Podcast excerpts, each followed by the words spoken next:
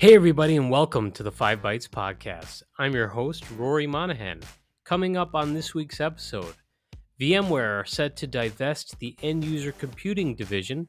The end of the Citrix user group community was abruptly announced last week, and I have a roundup of the Patch Tuesday news for December. For this and more, keep listening to this episode of the podcast, which, of course, as always, is brought to you by my sponsors. And that includes Numecent the inventors of the first and only cloud native container management platform for Windows desktops, and also brought to you by ControlUp, end to end digital experience management for the work from anywhere era. ControlUp, happy users, happy IT. And of course, also brought to you by Netwrix PolicyPak, where you use Group Policy PolicyPak Cloud or MDM to remove local admin rights, manage and lock down applications, Java, browsers, and mitigate ransomware, plus more. If you enjoy the show each week, you have these awesome sponsors to thank. And now for some news. It has been another interesting week for VMware, who are moving into life post Broadcom acquisition. Broadcom CEO Hock Tan said, quote, we're now refocusing VMware on its core business of creating private and hybrid cloud environments among large enterprises globally and divesting non core assets. End quote. And in line with this, there were several different announcements from VMware relating to their product stack. As of December 11th, VMware no longer sells perpetual licenses for VMware products. VMware customers with perpetual licenses and active support contracts can continue using them. And VMware will continue to provide support as defined in contractual commitments. But when customers' terms end, they will not have any support. Ars Technica suggests Broadcom will force customers into subscriptions and it's offering upgrade pricing incentives. This shift is the natural next step in VMware's multi year strategy to make it easier for customers to consume both existing offerings and new innovations. VMware believes that a subscription model supports their customers with the innovation and flexibility they need as they undertake their digital transformation, according to a blog post by VMware. They were posting some other blog posts as well that piqued my interest, including a general blog post that provided assurances of continued investment and support for desktop hypervisor products, including VMware Fusion and VMware Workstation, which, you know, Workstation, as I've said before on the podcast, happens to be my favorite VMware product. They also took the opportunity to point out some improvements like Windows 11 for ARM support on Macs, DirectX 11 support, and more, and they also pointed out that the desktop hypervisors overlap code with ESXi and receive and will continue to receive many of the same enhancements. While the hypervisors for desktops see continued development and support, there are some question marks over the end user computing products as a different blog post on VMware's site indicates an intent to divest the end user computing division. This is something that has been speculated for some time, even before the acquisition was completed. The blog post and some of the UC team's social media channels indicates positivity with the move and even a renewed vigor to grow the products. The blog post suggests the EUC division is financially strong with healthy growth and profitability. It also suggests the division have an innovation engine that continuously delivers market-leading solutions such as VMware Workspace ONE and Horizon, and their newly expanded EUC division covers all critical business functions from IT to customer support and the EUC business is led by an experienced team with deep domain expertise.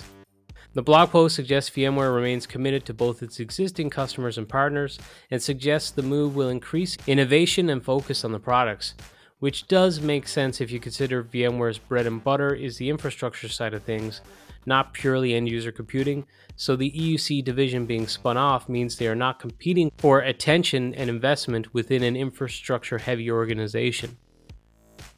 For the third week in a row on this podcast, I get to cite inside sources, but this time it is a direct source to me.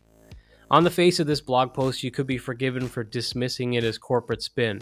Of course, they would put a positive light on the announcement that they're divesting end user computing.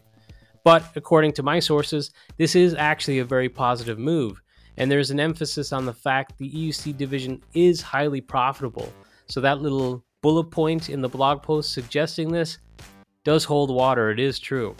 And there is a feeling that moving away from a larger, all encompassing company where much of the focus is on that infrastructure side, should benefit the end user computing products, investment, and potentially even the support, which does make sense because if you've ever tried to get VMware support for the end user computing stack or products, it does get a little bit lost in the mix. So for me, I think it will be interesting to see how this develops further.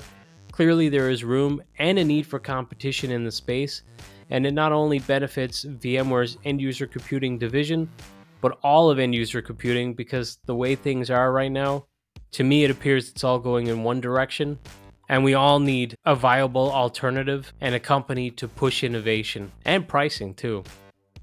So I wish the best for all my friends in VMware's end user computing division and all of VMware too. There was disappointing news last week. Citrix announced that the Citrix user group community is effectively done, at least for now.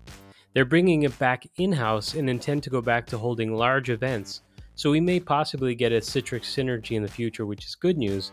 But the direction for small community events under the Citrix umbrella appears to be at its end, at least for the foreseeable future.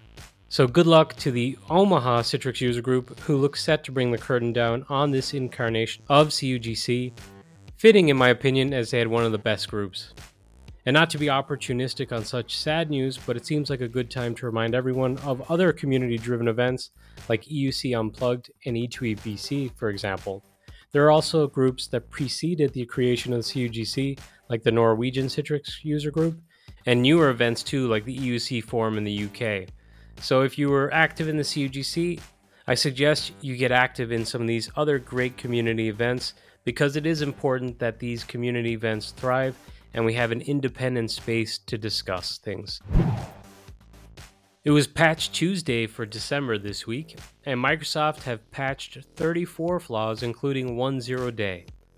A complete roundup of the patches or the vulnerabilities patched for this month includes 10 elevation or privilege vulnerabilities, 8 remote code execution vulnerabilities, 6 information disclosure vulnerabilities, 5 denial of service vulnerabilities, and 5 spoofing vulnerabilities.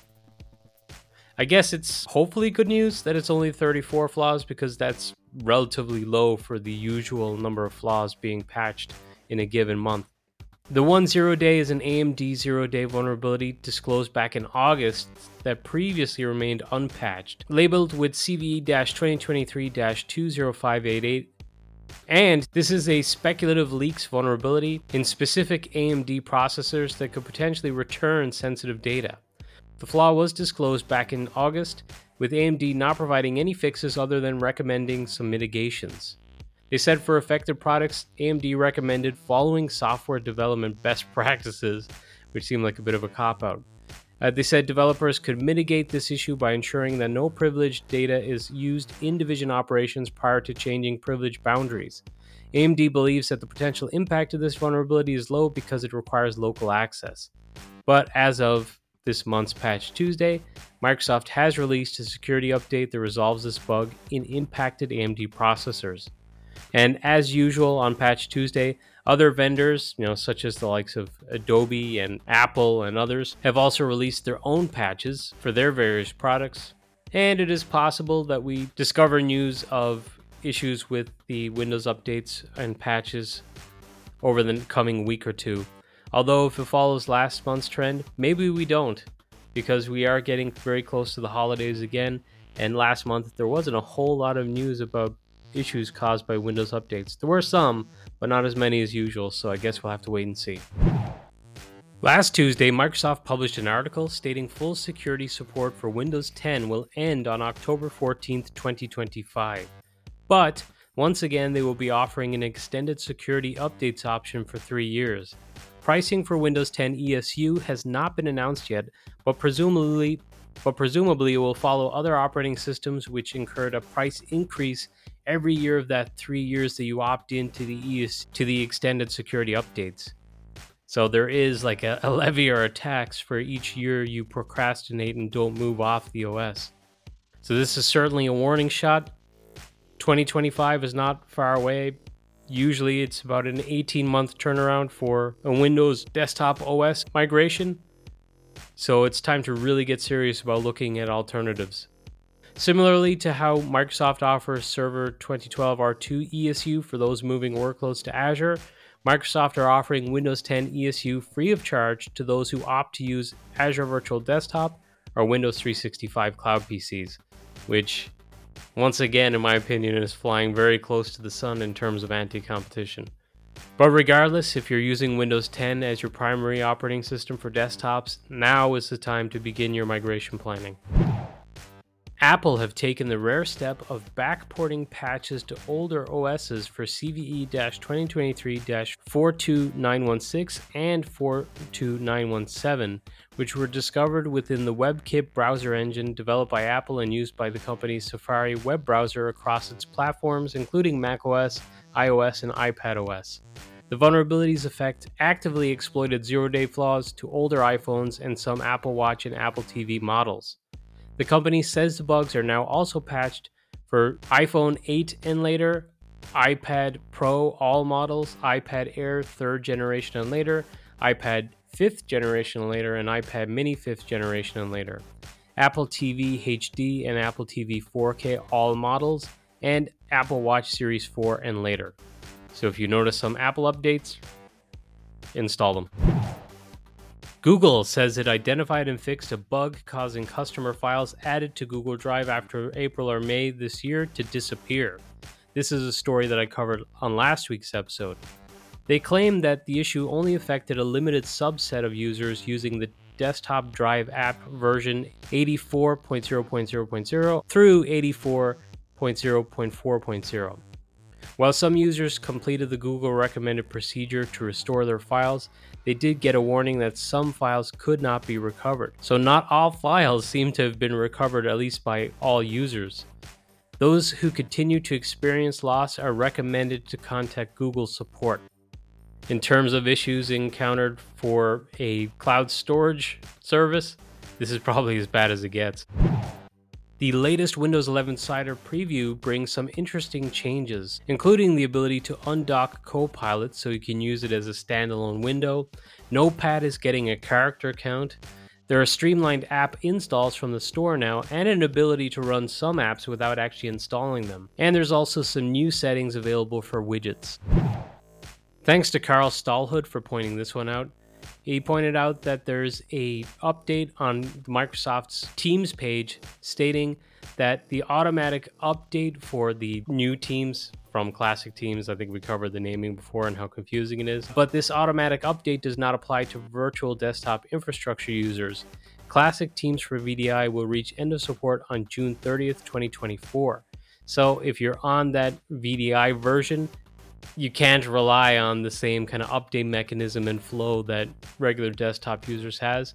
So you'll need to start planning and consider uh, the new teams for your VDI initiatives. Google has made its 20 gigabit per second fiber internet service official, and it is now available for pre order for select customers, and it's going to be at about $250 per month. It is expected to be made available early next year, and a Wi Fi 7 router will be provided to customers. Google Fiber will be available for customers in Kansas City, North Carolina's Triangle region, Arizona, and Iowa, at least at first. And even though it is a hefty $250 per month, which on the face of it might seem like a lot, it actually works out at the best value of all GFiber offerings, working out as about $12.50 per gigabit per second. In a somewhat understandable but also somewhat disappointing move, 23andMe updated their user agreement, which started arriving in customers' inboxes last week. The new terms contain stronger language to prevent a party from bringing a class action lawsuit against 23andMe. It stated, quote, to the fullest extent allowed by applicable law, you and we agree that each party may bring disputes against the other party only in an individual capacity and not as a class action or collective action or class arbitration. 23andMe claims that these changes were added to make the dispute process more efficient and understandable to customers. 23andMe told BleepComputer.com that, quote, the recent revisions to our terms of service provide more details and clarity around the arbitration process. For example, the informal resolution period has been extended to 60 days, which makes that process more efficient for customers. So, Uh, yeah, it's obviously 23andMe trying to protect themselves against a large class action lawsuit that could be very damaging. Uh, but they're trying to paint it as some sort of benefit to their customers, which I don't believe it is. Tom Arbuthnot shared an interesting point on Teams state that states starting January, the Chrome browser will begin gradually rolling out privacy sandboxing, which greatly impacts Microsoft Teams users using Chrome. Microsoft's recommendation is for users to use the full desktop app. Teams web app will display a banner and require users to click it every 24 hours to remain signed in. Embedded experiences such as apps may no longer work. And when this happens, users will have the option of opening the embedded experience in a separate browser tab. Other affected experiences include Teams Chat in the Outlook web app and Dynamics 365 and the Share to Teams option in Outlook. Enterprise admins who manage Chrome can use block third party cookies and cookies allowed for URLs policies to avoid impact on managed machines. So, heads up if you use Chrome, you may start to experience this type of behavior uh, when the sandboxing feature is delivered. This week, the video game world went crazy over a game called The Day Before, as the game was finally revealed two years after its initial trailer was released and unfortunately, it looked nothing like the trailer. It looked nothing like the trailer that was released two years ago. But not to be outdone and more enterprise related, Google has been caught in a little bit of controversy themselves for a video that they released about a week ago showing their AI offering called Gemini, that is a multimodal AI service that looks set to compete with GPT 4. It can take input as text, video, images, etc., and the video that they released, the trailer if you will, makes it look incredible. In fact, it looks far more advanced than anything currently on the market. But they included a disclaimer that said, for the purposes of this demo, latency has been reduced and Gemini's outputs have been shortened for brevity. They also had another video that showed how it was made, and the prompting to the AI was not quite as impressive as what they had showed in their trailer. CNBC reports that internally, some at Google were concerned about the video's accuracy. Some employees argue that it paints an unrealistic picture of Gemini's ease of use, with one employee telling Bloomberg that most individuals familiar with large language, mo- large language models are cautious about marketing hype. Which I think the cat is already out of the bag on this one because the marketing hype around AI is massive. I mean, I was at the uh, IOCS event in Las Vegas last week, and AI was all over the place. Even even by vendors who have products that are not even really AI related, they had one or two AI related features being highlighted at their booths or in their content. My buddy Tim Mangan had a great session at AppManagEvent in October talking about the problem of applications that rely on legacy platforms, runtimes, and frameworks such as applications dependent on old versions of .NET Framework or Visual C++ redistributable versions.